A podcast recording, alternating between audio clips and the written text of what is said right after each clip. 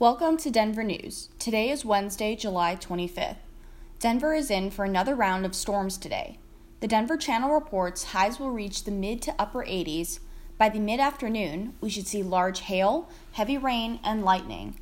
You'll want to avoid driving on Oxford near Santa Fe and Sheridan. Nine News reports crews are fixing a sinkhole that opened up yesterday during the storms. And caught on camera, that sinkhole swallows a woman's car. The driver luckily jumps out in time. Click the Read More button to watch the video. Today, you can buy single game tickets for Broncos home games. The sale starts at ten a.m. Fox thirty-one reports there'll be a limited amount of tickets available and expects them to be gone in the first thirty minutes.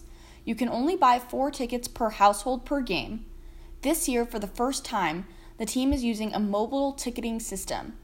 That's your news for today. Check back with us tomorrow and stay informed.